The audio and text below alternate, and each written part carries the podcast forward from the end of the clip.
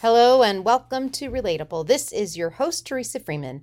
I speak with Kelly Cure, who is the co founder and head of growth for Skillful.ly. Skillful.ly lives at the intersection of education, technology, and hiring, three areas where structural barriers have perpetuated inequities toward historically excluded identity groups.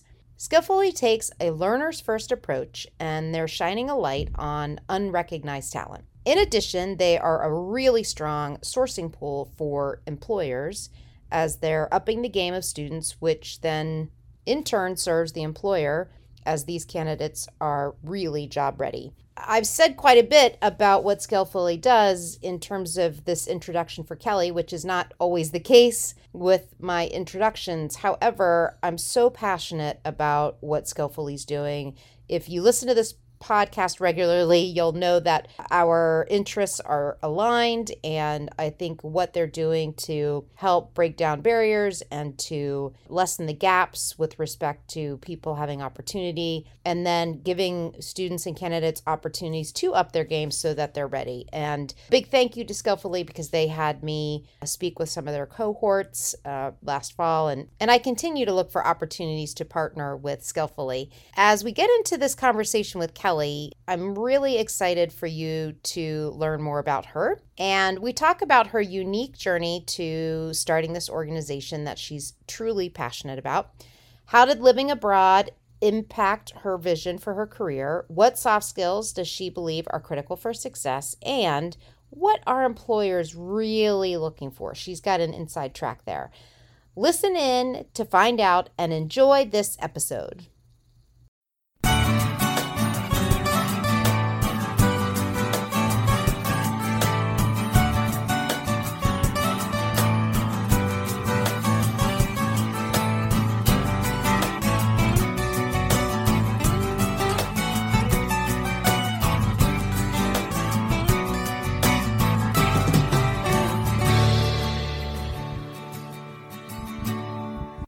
Well, thank you so much for being on Relatable. I'm happy to have you on, and you're someone that I've thought about a couple of times to to talk with because uh, we'll talk more about this, but we definitely have interested objectives and priorities with respect to what we do.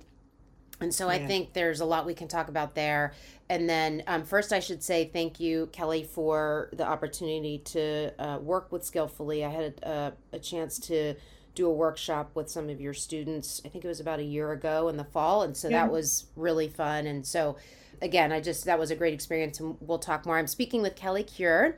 And um, Kelly, tell us a little bit about your role with Skillful.ly right now. What is it that you do, and how are you aligned with this organization? Absolutely. And first of all, thank you so much for the partnership that you've had with our organization so far and for your great work in the space. And it's an honor to be with you guys. So thank you, yes. first of all. Very fun to be here coming off of a holiday weekend. So good vibes rolling into the podcast with you.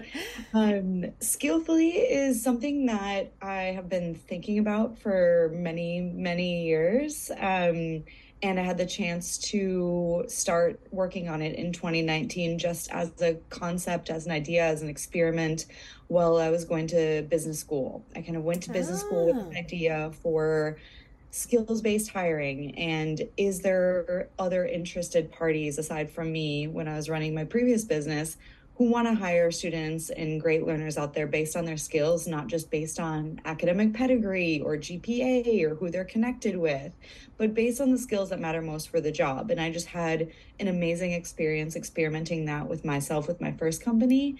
And I wanted to see if I could broaden that out. So I had the chance to start working on Skillful.ly as a tiny baby project back in 2019 and was very fortunate to meet two people who were working on the same idea at the same time. And the three of us eventually took time to get to know each other, worked on separate pilots, and really started to respect each other's work and decided to merge our baby businesses together and become Skillful.ly as one. And so I'm one of the three co founders of Skillful.ly in my role, I wear a lot of different hats and I'm plugged into a bunch of different parts of the organization. But my main role is is technically called head of growth. Mm-hmm. what that means in our ecosystem yeah. is uh, just to gloss over it, we're essentially a two sided marketplace where on one side, great learners come and join us either from university partners or from NGO partners like Black Girls Code, 100 Women in Finance, um, Beta Alpha Psi, different professional organizations send their wonderful learners to us, or we're working with students at community colleges or four year institutions. They come and join us to demystify different career paths to brush up on their professional skills, a lot of soft skills, so jump into that, um, durable skills, and also hard skills, and kind of understand what the different tracks are before they decide to put all their eggs in one basket and go down that track. And then at the end, we connect them with the other side of the business, which is employment. So I focus on everything on the learner side of the house. So I work with a ton of amazing leaders like you, um, leaders in academic institutions, and at the end of the day, I work on supporting all of our learners and our users. So that's my role Skillful.ly. Congratulations on all of it, really. And, and, as someone who started her own business, I think the opportunity where you found you had your own business, but then you found people that were equally minded and doing something similar, and then being able to take that and I think put it on a larger scale and to be able to kind of that multiplying factor is yes. so great and particularly given what you're doing uh, i feel like you know i could probably spend hours with you just talking about the idea of skills based hiring my so my career i started out in acquisition in campus recruiting and then i, okay. I evolved from there over a, a, like over you know well two and a half decade probably within within kind of corporate America in the um, professional services space. And I think one of the things and part of why I decided to do this is that there is such a myth or a misnomer that the academic performance is is solely this right. indicator of professional performance and you know we we could probably talk a lot about the education system and how it's somewhat broken in that way and that there's only sort of one framework and one way that we've said you can be smart and this is the way and this is the way that everybody everybody says this mm. is how you're smart and i so part of in this book that i wrote you know it's like no no there's lots of different ways you can be smart and we mm. need lots of different people out in the world talking about that, having conversations about that. What do you think is some of the hurdles that you have to jump over to? Because I think you're actually creating and you're transforming the way people think about performance and, and how people can perform. What yeah. do you think you're running into now that you're in this business that's trying to kind of break that norm? Yeah, I think that's such a good question. I think, yeah, many, I always uh, talk to younger entrepreneurs or earlier entrepreneurs, and I'm like, come to me with all your problems because we've come up against every hurdle and experienced almost everything that that one can have. Um, I think one of the most interesting things that we've come up against, uh, which has almost been a positive, I'll talk about hurdles too, but is a shifting mindset, especially over because we started working on this just pre-pandemic and then very mm. quickly the pandemic hit social justice uprising happened and there was a change in dialogue around mental health around equity in the workplace around diversity in the workplace around inclusion and that has almost been amazing timing for us to say wow great there's so many more people and structures now putting into place the thought that you just touched on, which is there are so many different types of skills, there are so many different types of intelligence out there. And companies finally are looking at the data and saying, our bottom line is impacted by mm-hmm. a more diverse workplace. This isn't just a CSR initiative. We need to weave this into the fabric of our hiring. So I've seen some amazing steps happen in that direction. And when you look at systemic change, these are just tiny baby steps in the right direction yeah. and amazing kudos. So it's our job to try to amplify those more and to double down and to be that resource for so many employers out there who say, I would love to hire from a broader range of schools. I would love to hire from a broader range of applicants. I don't know where to begin. I don't know where to look. Um, and it's like you said, there's a couple different hurdles that we come up against because it's not just helping them know where to look and helping connect them with a more diverse population of mm-hmm. students across every form of the word of diversity, whether it's geographical diversity, whether it's the type of school they went to or the background they have, many different types of diversity bringing in there but it's also how do we support a broader range of applicants in a workplace that has historically looked like this mm-hmm. and like looked like A, and we're bringing in a whole alphabet now mm-hmm. uh, to acknowledge that those of us with different backgrounds and that diff- took different pathways. Um, for example, we work with a bunch of first generation college students. We work with in some of the programs like our apprenticeship programs. We work with a number of recent immigrants and those individuals are have the exact same level of intelligence as an Ivy League student, but they might need different support in a workplace that was built by his you know a certain group of people in the past who were more homogenous. And now we're you know bringing uh, more perspectives into the workplace and that just requires different levels of support. So that's a small part of what we do is also trying to nudge the conversation and supporting our learners after they're hired with our fantastic employer partners. Um, so those are just a couple of flavors that that we look at carefully when we're doing our work.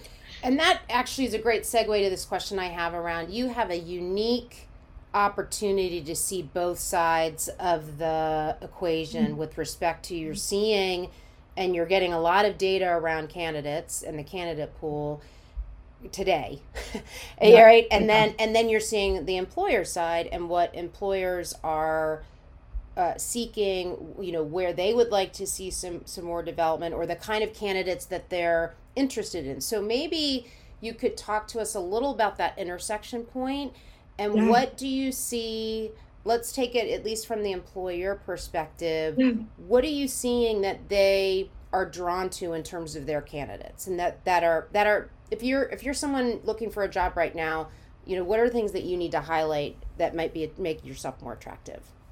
Yes, I love this question. This is my favorite question to talk about. oh, good. Um, so thank you for prompting um, and I love approaching it from from both ways. Yeah. So I think actually what you touched upon is our secret sauce because it is a lot of work to do both sides. But I think that's our secret sauce and we exist because there's a need and if it was easy you know 10,000 people mm-hmm. would be mm-hmm. doing it but instead you know it's not so one of the uh, there's a couple of things that we hear from our employers what we're focusing on right now is mostly early career hiring or entry level positions or straight out of grad school so a lot of yeah. our learners wherever they're at in their journey whether this is a career pivot and they're going for a more earlier career mm-hmm. level, you know, like first five years, first five levels, or they're straight out of university.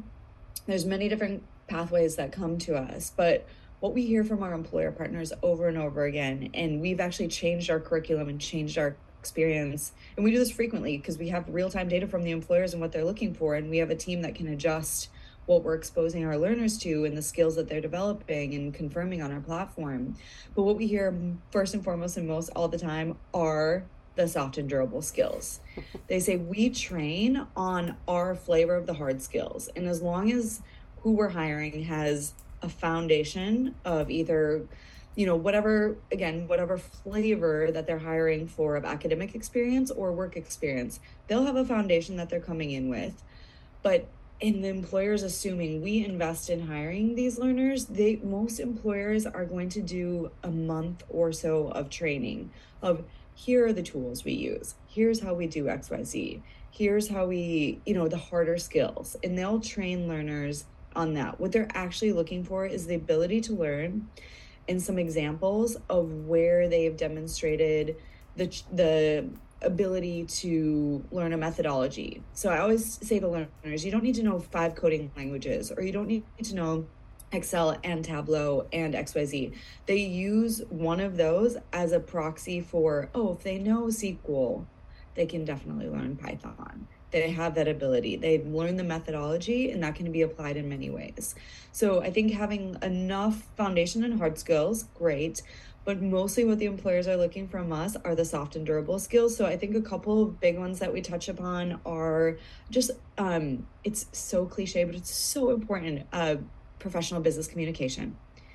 Being able to communicate efficiently verbally and written that isn't written in a tweet or a soundbite. It's written in good human language and ChatGPT, great resource, but you can also now that it's you know ubiquitous and being used, you can also tell when things ring a little hollow. So I always tell students, great, use this as a tool to practice, but when you actually write an email, put your own flavor on it, put your style. So basic professional written communication, collaboration is huge mm-hmm. Early career learners are going to collaborate with clients and or team members no matter what. Nobody is working on an island in their early career. Right. um, very rare. So the collaboration component and being able to demonstrate that in tangible and proxy ways in the interview.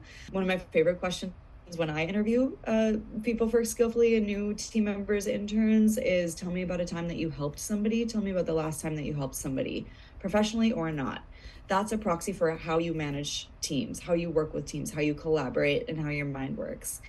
And then I think employers are also looking for um, just critical reasoning and problem solving. Mm-hmm. That would be the third that I think is most important. And then the fourth one that we also really, really work on students with is how to ask good questions and being comfortable asking questions in the workplace yeah. Because sometimes we show up in a new job and we're so intimidated, we think we're expected to know everything, and that's not the case. You always get a grace period. Um, and it's it's powerful to start asking those questions and to normalize and to also what that does is that signals to their manager that they're not an expert and they that's not why you hired me um, so it also signals to the manager, oh, you know, maybe I've been working with more experienced people. This person might need more support, and setting the manager up for success as well. Yeah, the last one you just mentioned, well, I should say all of them are certainly things that I talk about all of the time. So it's so great to hear from someone that's an expert, that's in industry, that's seeing it real time because I think it helps to enforce and help people to really understand they're so critical, these skills. The, the piece about question asking, I, I just, as you were talking, kind of a light bulb went off around curiosity Oh yeah. And and people being able to ask a question and then really want to hear the answer. Yes. And then apply yeah. and apply what they've learned. I, I have a client right now I'm working with in kind of the tax space, let's say, tax and audit space. Mm-hmm. And it's interesting because the senior leaders in that organization want the junior talent to ask more questions. Yeah. And the junior talent has even indicated that the senior senior members of the team are open to questions, yet the junior talent's still not asking questions. So it's this interesting whether it's something about you know I hate I I'm really like uh, ca- cautious to say anything about a generation, right? But but it is an interesting dynamic where you have people say ask us the questions, and then yeah, totally. you have people saying I don't know everything, but yet there's still this you know so i think we could do a better job of teaching learners or helping yeah. create uh, an intersection there where it's okay to ask questions but then really when you ask the question it, it, there is a curiosity to it where you really want to hear the answer and then change your behavior or change what you've done based on what you've learned. Yeah absolutely. Which is something too. Yeah so too i think uh, the couple of things work well there is just like seeding some questions um, i mean this is more about coaching managers than students yes. but like for students also just providing some typical questions to them and like how just examples of how to ask general questions in the workplace as a manager i always try to create a safe space of saying you're just taking this all in right now and once you actually start doing the work that's when you're probably going to have the questions. Yes. so also normalizing creating that safe space of like the questions don't all have to come at once. They can be drip fed throughout and they should be because then you're refining your work product or your deliverable. You're asking questions along the way and so many of us learn by doing instead of just learning by theory. That's also why we try to bring Skillful.ly into the classroom to have more apply, uh, applied mm-hmm. learning mm-hmm. and more experiential learning to bring actually okay why am i learning excel right now oh it's because i'm going to be serving a client someday i think especially in more abstract careers like consulting finance accounting which is a lot of the students that we work with and a lot of the employers that we work with if you if we didn't grow up with a parent working in that field we don't know what the heck it is to yeah. work in these careers. You don't necessarily go to school to become a consultant. So putting some like demystifying what it's like and mm-hmm. sharing them what the what the work is actually like, then they can get comfortable with what types of questions do I have when I'm doing this type of work. Mm-hmm. Um, they can start to pattern recognize on themselves and then seed some of those questions for the future when they're in the real world. Absolutely. And I think there's this great idea of, to your point, a lot of what you're talking about is, is in the details. So you have oh, to yeah. kind of get into the details of these things. It's not just glossing over yeah. it to really understand. It's it's very layered. Uh, in terms of one thing, one other question, just about Skillful.ly and what you've been describing. What about trade work or anything in that? I mean, I know you just talked mostly about professional skills, but do you, yeah. as an organization, do anything in the trade space, or is that where maybe a learner might join? Skillful.ly to build up and strengthen some of those soft skills or some of you know in terms of the mm-hmm. content that you have to help them yeah. then interview for those types of jobs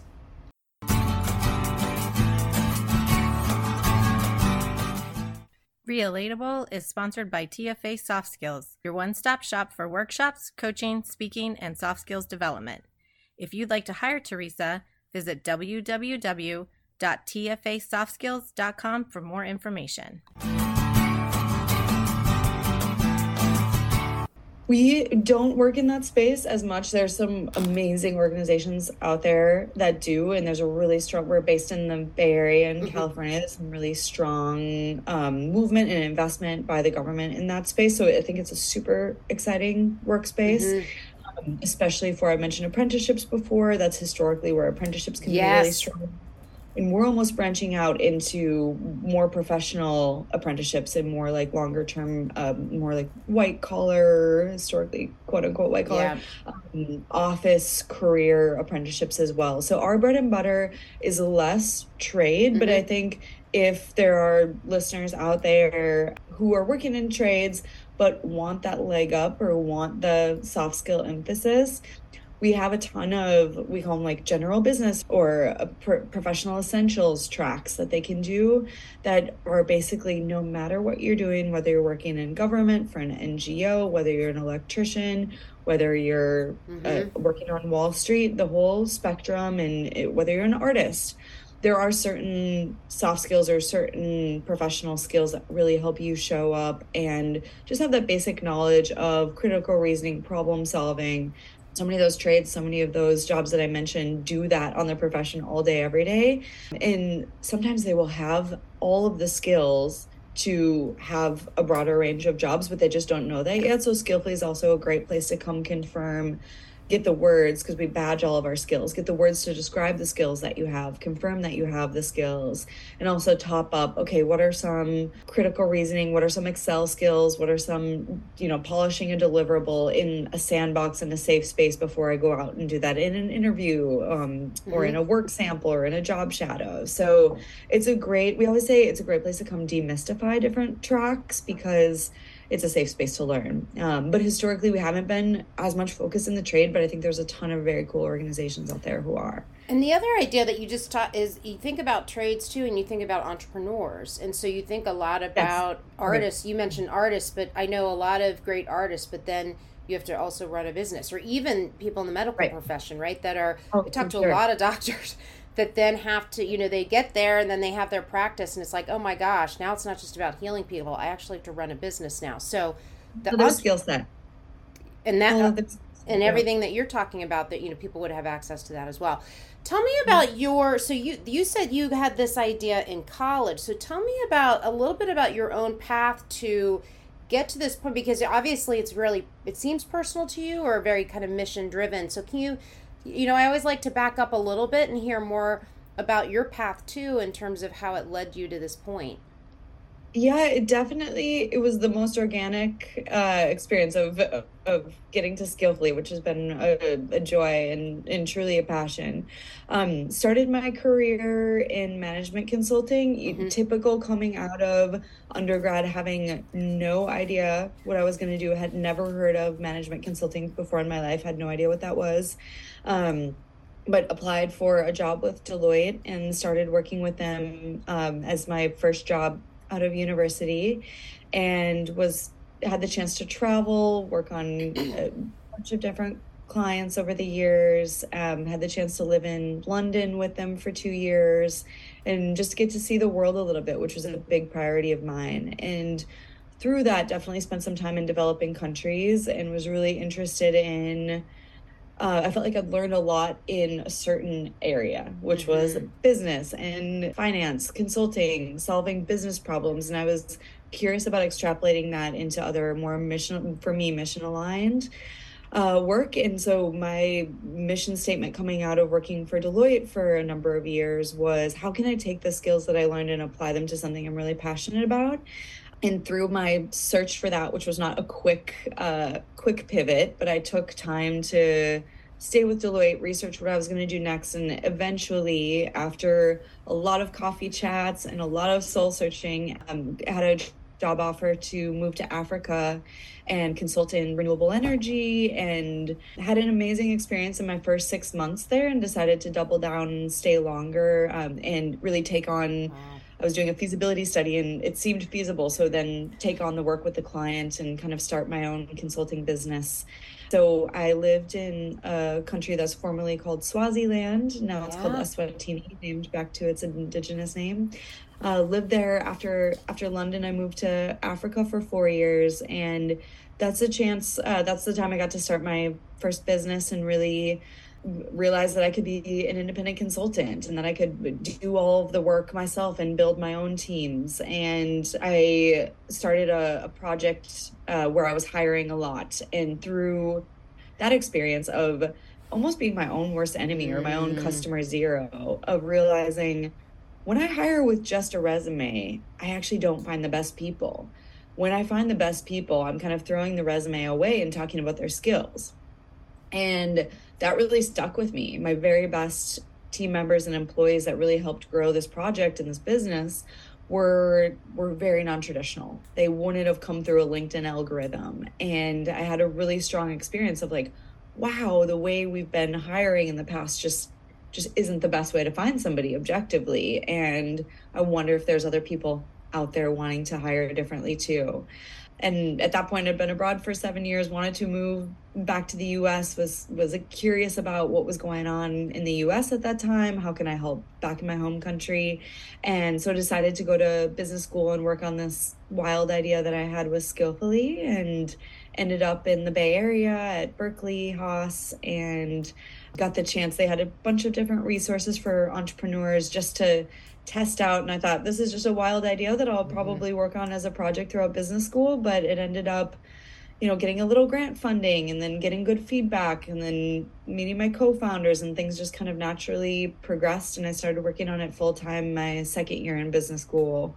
And then it just took off from there and we've had the chance to now raise some venture funding yeah. and build our team. Now we're a team of seven full time employees and about 15, 20 total working mm-hmm. in our, our Skillful.ly family. And um, yeah, it's been a it's been a wonderful journey. So thanks for asking. Were you a good student and were you someone that uh, the academics came very easy to you? Is there from a perspective of you know some of the candidates that you're working with now right? And and sort of juxtaposed to to what we're talking about with respect to kind of what you look like on paper. So from from that part of your journey was that something that came easy to you or it, were you someone that had to sort of work hard? Tell me a little bit about that that part for you. Yeah i think um maybe somewhere in the middle. Yeah. Yeah i think certain subjects were a breeze and certain subjects were i wasn't into mm-hmm. you know, and so it was hard to motivate. Yeah. And I, I was one of those students that always had a lot going on outside of school too that I found really life enriching.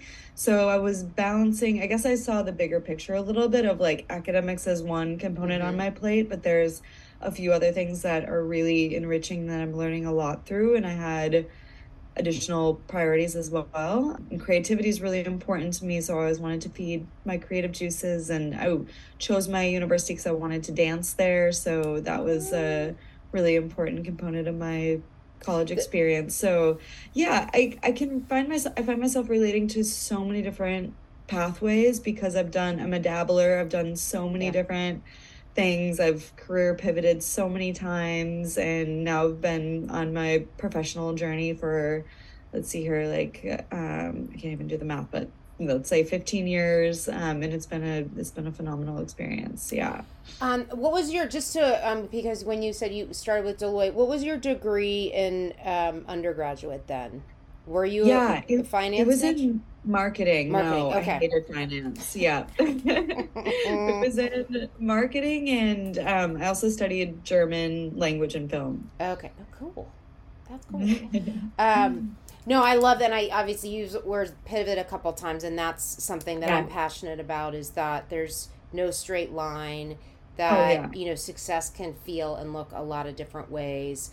When you think about your path, it, particularly when you made the choice to go to Africa, what do you think helped you to make that move? And was there any you know that you're sort of abandoning a lot that you're used to? Or, you know was that a risk for you to to go there? Certainly to kind of maybe go out on your own. Tell me a little bit about some of the thought process for you in in pursuing that and what that kind of pros cons list was like and how risky was that for you yeah i as an I think exemplified by the entre- serial entrepreneur in me, yeah. I do have a high I gravitate towards maybe risk and mm. I do have a mm. high tolerance for risk and ambiguity and newness mm. and change. I tend to gravitate towards other or the unknown and change. So that was part of it and then it was less of a logical decision and more of a almost like a deeper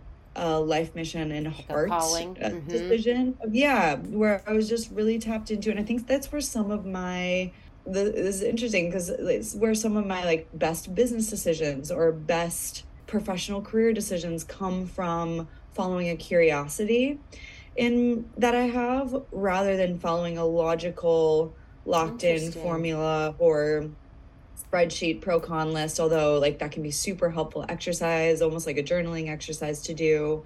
But it was so much more of i don't really know why i have to do this. I don't and i've had that multiple times in my career of i don't really know why i have to do this. This doesn't make a ton of sense. And when i explain it to people it doesn't necessarily sound polished and great out loud, but I have to go do this. And I'm so curious. And I, this is, I, I think Elizabeth Gilbert, the Eat, Pray, Love writer, mm-hmm. and she's prolific. She's a wonderful leader. She says, don't worry about following your passion. We all have 15 passions at any given time. That's not the most helpful narrative to tell ourselves and put the pressure on ourselves. What is my passion? Find my passion. What's your North Star? But just keep it simple and follow what you're curious about, follow your curiosity. And that's almost like a better methodology because the worst case that happens when you follow your curiosity is you just satiate that curiosity and you're engaged and tapped into it, you're present, and that's when we learn a lot mm. and that's when we can make an impact. That's the worst thing that can happen. The best thing that can happen is that curiosity becomes your life's work or becomes a chapter of your life's work. And the more I read of you know successful business leaders successful whatever that means yeah. you but happy business leaders um, fulfilled business leaders. The more i read their advice what i hear all converging in one place is take your 20s to experiment. Coming out of university or coming into your 20s don't necessarily have a formula and don't put all that pressure on you of what's my life mission what's my life work. If you're somebody who knows that great good on you so lucky so fortunate. That might also change in the future and being open to that is great to have in the back of your mind but take the 20s even take the early 30s take as much of your life as you want to to experiment to pivot and that's not a bad thing that's not a mistake that's not an oops it's part of your journey and that weaves together this fabric of of your career journey that when you look back on it I can never give somebody a formula of how I got to where I am. And I'm doing, I'm so lucky. I'm doing my dream job right now, working with my dream team. How did that happen? Just fall, making a lot of mistakes is the truth. Making a lot of mistakes, taking a lot of pivots, yeah. um, you know, taking the path less traveled because that was my path. It doesn't yeah. need to be anybody else's path. And following my curiosity. And I see that almost being a pattern of like, just take your 20s and explore. And the other side of that is what I experienced was I don't have the I don't have the luxury of exploring. When I graduated from university, I was like, I got bills to pay. I have loans to pay off. I don't have the luxury of exploring. But I think I still was able to make enough mistakes in in my 20s professionally and learn and pivot and have the experience of staying with a company too long and have the experience of, you know, so I think the the messiness is actually to be celebrated. And that's i think where the richness and where the growth comes. And those are the moments that 10 years later or 5 years later you're going to be talking about on a podcast.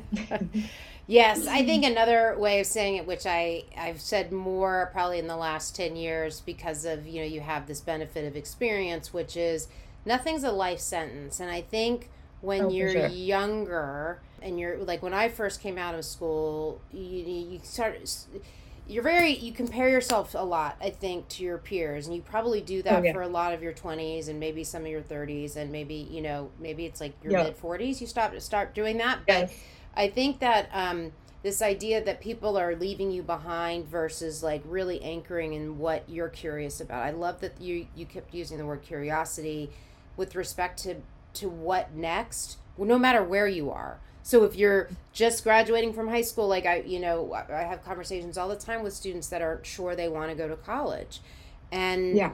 you got to listen to that. And I think you know we're getting better at not saying there's only one path for you now yes. to to be successful. And so if we can get keep getting educated, those of us on the other side, Sure. that are trying to help people say there's lots of different like we said at the top like there's a lot of different ways you can do this and i think too this idea of owning the mistakes, owning, you know, to your point, did I stay somewhere too long? Did I, you know, how did I manage my relationships and my network? How, how was I yeah. as an employee? Oh. How, how was I, you know, all of the things that like, I think you, you just, it's with experience that you get better at understanding how to maneuver. Um, yeah. and what, you know, what would I do again? What should, what shouldn't I do again? That's that's so important. And I think they always say like location, location, location. I always say relationships, relationships, relationships. No matter what your job is, the job is a veneer. The relationships oh are gosh. are the actual yeah. job. That's the only thing. That's what I tell myself. My two jobs are taking care of my users and my learners and taking care of my team. That's my actual job. Yeah. It's not growing the business. It's not selling. It's not bringing on more university partners. It's not bringing on more users. It's taking care of the users that we have now and taking care of my team. If I do those things right, everything else takes care of itself. Yeah. And that's so nice to have a simple objectives yeah. and plan. Yeah. Like, right? This, it's sometimes you, maybe you've learned this. I've learned this certainly as an entrepreneur. The tighter you get, the more specific you are, the cleaner and it easier it is to operate and to deliver mm-hmm. on what you're trying to do.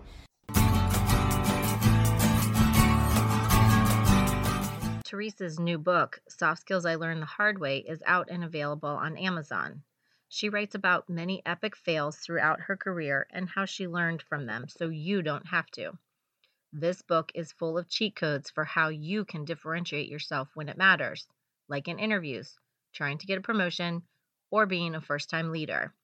As always, thank you, Relatable Community. We are so grateful for your support and continued listenership. As of today, we are 8,000 listeners and 15 countries strong. Now back to the show.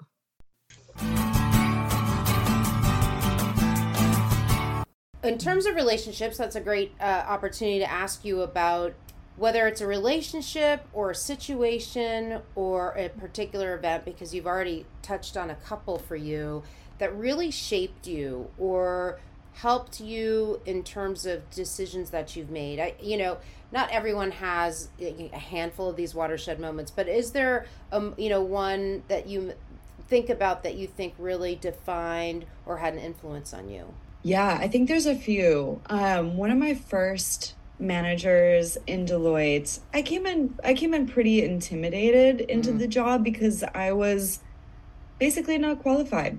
I did not have a technical background. I didn't have a finance background. This is a very structured, methodical uh, job that I jumped into, and I had to do so much learning on the fly. Most other people that were hired into the position were engineers or finance majors, and they took a chance on me and there was a big bigger learning curve for me than others and i think in my first few months i was i was being a little bit timid and not fully leaning into myself or the job and i'll never forget the moment that a manager who had created a very safe space with me and he was a great leader and quite a measured gentle person said to me like a, a harsher thing or said to me a stronger thing and he said you're a grown woman. Like jump in there and lead and i want you to grab the bull by the horns. And it was like oh i have permission to be me in this setting or oh i have permission to show up or lean in more and i almost needed that permission to not to like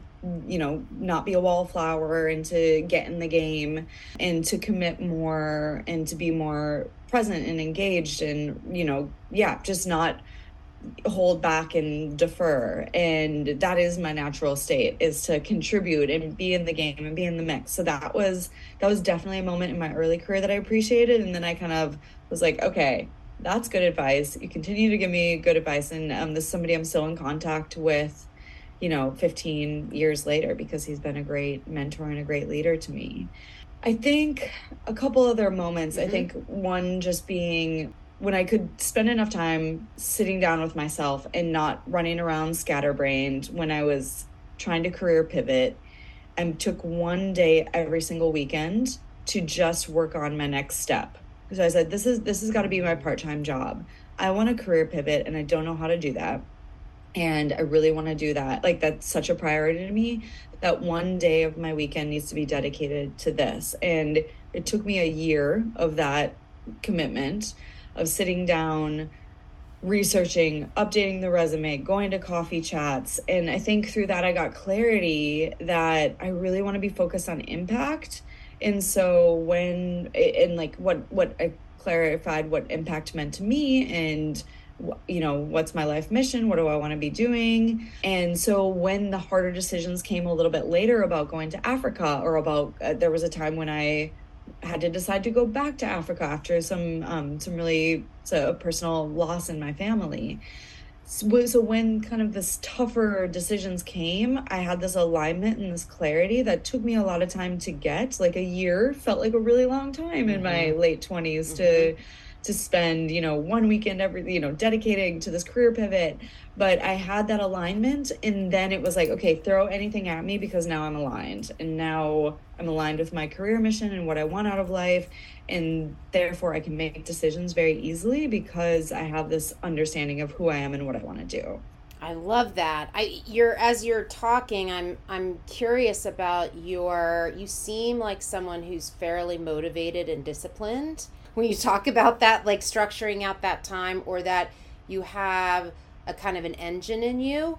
Where do you think that comes from? Have you have you always been like that, or is there, you know, is yeah. that something? It's just curious, like it to have that much energy and sort of motivation to to activate on the things that you want. Yeah, some would say I have too much energy, so I need a lot of outlets for it. I need a lot of positive outlets for my energy. Um, I think it definitely comes from my family. I look at my brothers, and they're yeah. very similar, or even my extended extended family. And then I think it comes from I get so motivated by by other people in the work that they're doing, and I maybe have less of the FOMO. I'm like, okay, I'm running my own race. I can go at my mm. own speed. They might be running faster, but I get so motivated by the work that other people are doing, and I think over time it's been really important for me to surround myself with people who really motivate me and who are running at my speed or running faster. And i can kind of look to them and see not necessarily you know oh i should be doing more. I don't I, yeah that that's like a very natural narrative to get into and i try to stay away mm-hmm. from that. But it's more like how can i I just get so inspired by what what they're doing. I even get inspired by Skillful.ly's competitors. I get excited because I'm like, this is great work. We all need to be doing this. So it's more like I, yeah, I get really inspired by other people who are out there hustling. Mm-hmm. And then I get really excited and inspired by our partners and the great work that they're doing. And when I, every time I meet our learners, so just staying close enough to the impact. Yeah um, which can you know sometimes you can get into meeting mode or yeah. go in the business mode. So but staying close enough to to the impact to the team to the people. But definitely the engine and drive in me was was i think something i was born with and then something that was really just encouraged in my family.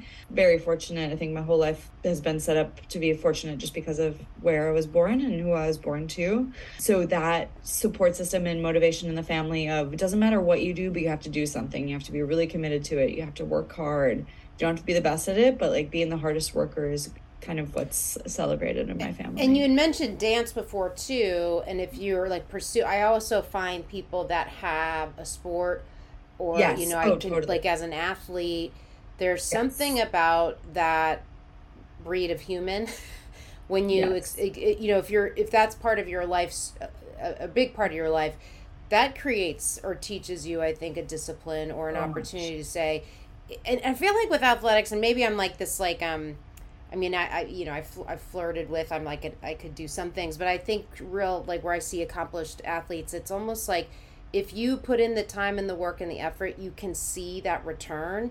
And so yes. you can kind of apply that concept. Like to your point, I love, I loved your example of taking a year of, giving dedicated time to think and reflect mm-hmm. before yes. moving and you talked about the your 20s being this like experiential time and i i agree i i interviewed someone who's a really good friend of mine who had been at um, facebook for for a while and it was kind of in the earlier stages of facebook but she had been there a while and it was a really hard decision to leave yeah. and she really took her time and really mm. Really had a lot of conversations and and I think did this exploration versus like our knee jerk it's like I've got to leave now or I've got to make this yeah. move now or you know this that that push or pull to do something immediately that exploration to your point I love how you aligned it to then if something happens you're just clear in what you're going to do or decide because you've already done that upfront work so I, I just love those examples. I think it's so great. 100% yeah and i think there is a fallacy of time sometimes in our society especially in america mm. of there's these times that have been set up by this point you're supposed to do this or it takes three months to settle into a role or you know you shouldn't be at a job for more than two years you should be at a job for at least five years there's a lot of narratives out there and it's i mean those can be true for any individual at any given time. They can be completely false for any individual at any time. So I think the more we run our own race, but really tap into, you know, have a great support system around us or great mentors to run it by, even if you just have one person, that's all you need is one. Great. Yeah. Yeah.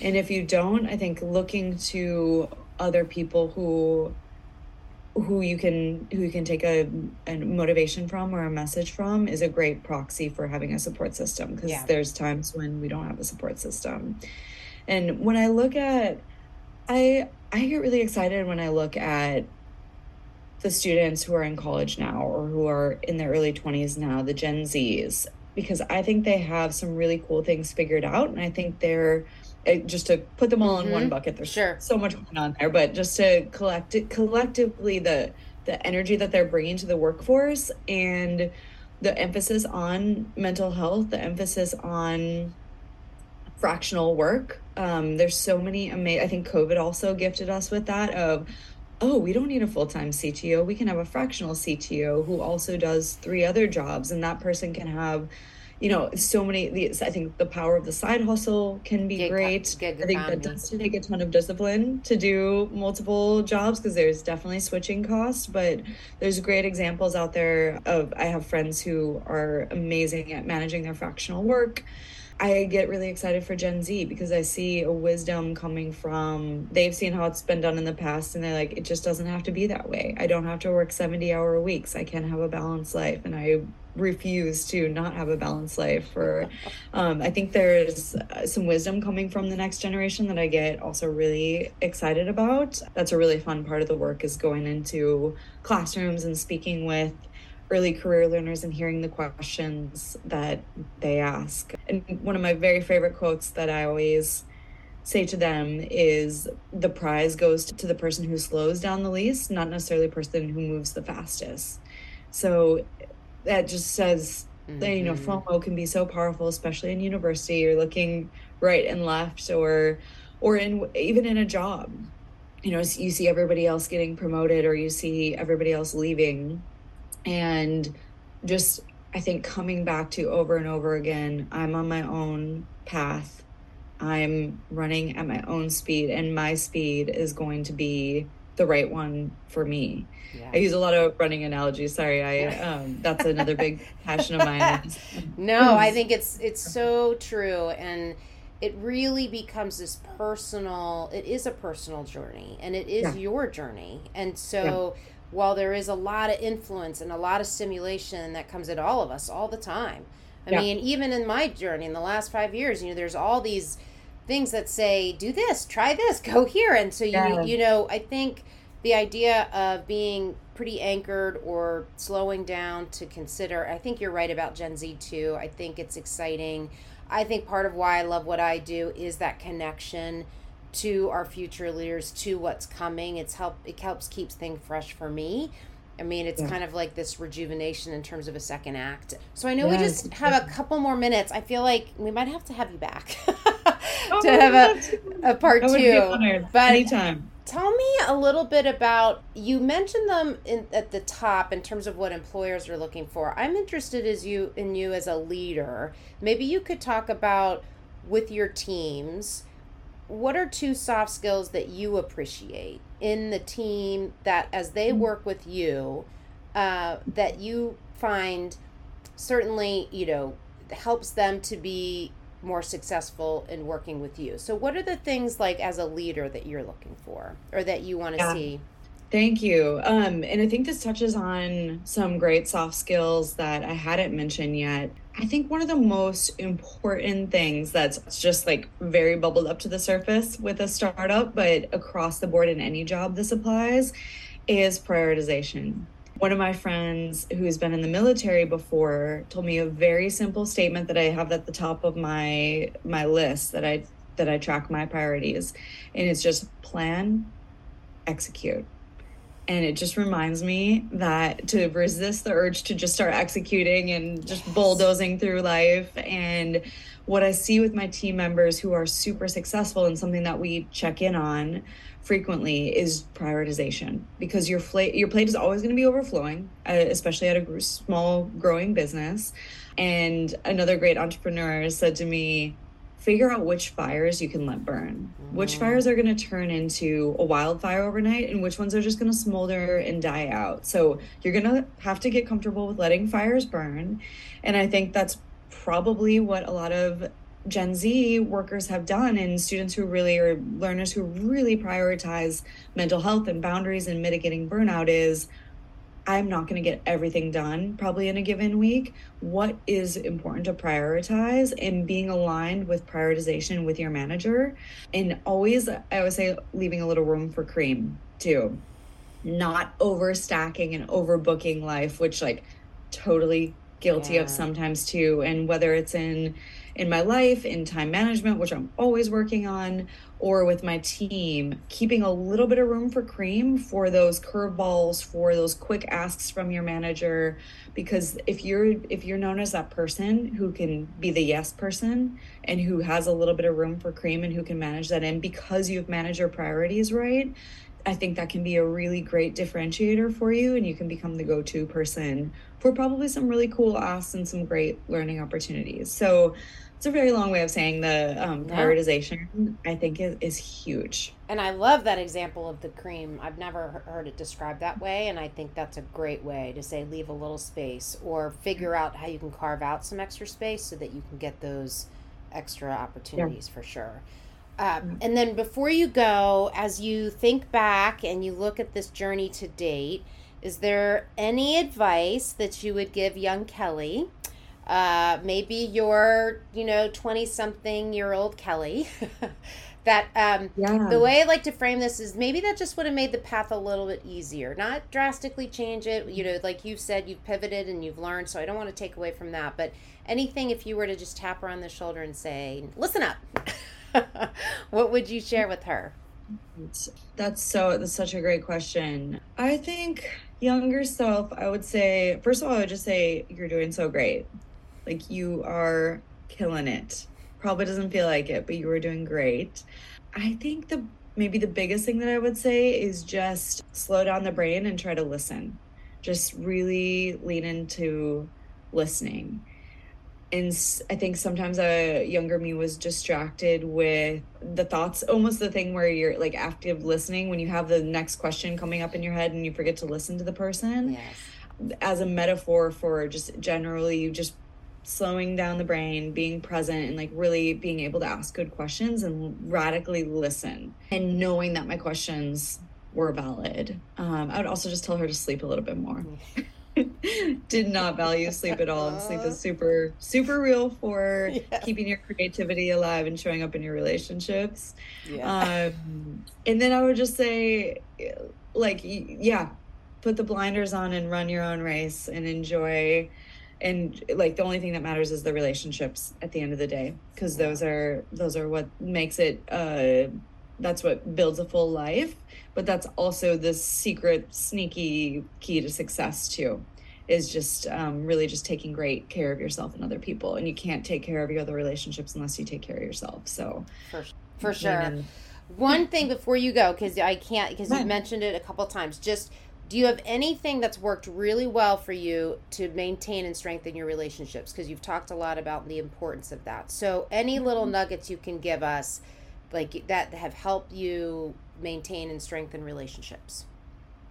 Yeah i think quality time. Okay. just even if it's i think it, sometimes when things get really busy canceling meetings with internal team members or co-founders is super tempting because you're like i got to grow the business. I got to talk to all the external people. And if the home life isn't invested in, then in home life being our small company or your intimate team members, your your immediate team members, um, then things can go awry. I think a thing that's worked really well for us is not just jumping into and this this can't happen in every meeting. This can't happen. I would push back. I think it can happen in every company, but I don't think it can happen at every meeting. But taking five minutes at the beginning of the meeting to actually talk as humans. What are you reading? Yeah. How was your day? How, how are you actually doing? No, I actually care.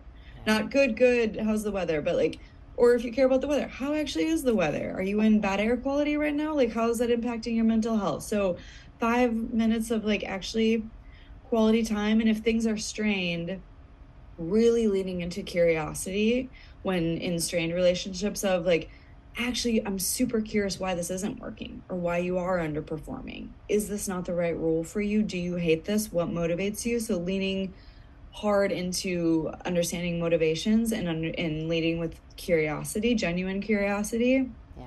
um, when things are strained. One great tool that we use for check-ins is a two by two mm. matrix and the have you heard of these before? Tell me. Um, yeah it's just it's a great tool because it can also be it's an ad hoc tool that you can pull out of your back pocket but we do them quarterly and then i always leave my door open for two by twos but it's very simple. It's a it's a manager and a direct report and you each of you say two things that i'm doing well two things i want to work in. Two things i think you're doing well two things i think you could work on. And each person says those and it's such a rich and very simple framework that can create a really safe space and normalize giving feedback when feedback can sometimes be awkward and that can really put a wedge between a relationship. Um, so you can either say, Hey, I need a two by two. I think we should chat about a couple things. Do you have time? Let's take 20 minutes. Or you can have them in the calendar quarterly, and we do a little bit of both. Man, I'm so glad I asked. yeah, of course. This has I'm been a... the same. I know. This... I'll listen to the podcast. this has been a real pleasure and i'm so grateful for your time and honestly for so much rich advice, counsel. I really, I feel like what you're all doing at Skillful.ly is amazing. Congratulations. I, I really hope for the best as it continues to grow and prosper because I think you're making a great impact. So thank you. And thanks for being on. I really appreciate it. Such a pleasure, such an honor. I would love to support your great work too. I'm a fan of the podcast. So, yeah, we'll come back anytime and we'd love to keep partnering with you. Yes. Thanks for your great work and great energy out there. So, Absolutely. thank you for that.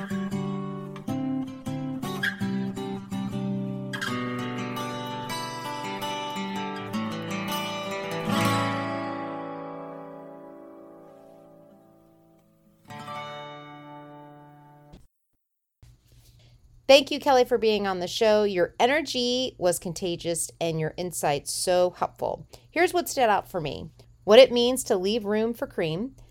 I love that. The importance of leading with curiosity and the two by two method, and your unique perspective on that intersection between candidates and employers. Thank you to Missy for producing this episode and Hannah for your support. A big thank you to our relatable community. If you enjoyed this conversation, please take a moment and subscribe and rate us on your favorite streaming platform. Relatable is sponsored by TFA Soft Skills, and you can find more information about Relatable and our sponsor by visiting tfasoftskills.com. Until next time, this is Teresa Freeman with Relatable. Stay connected.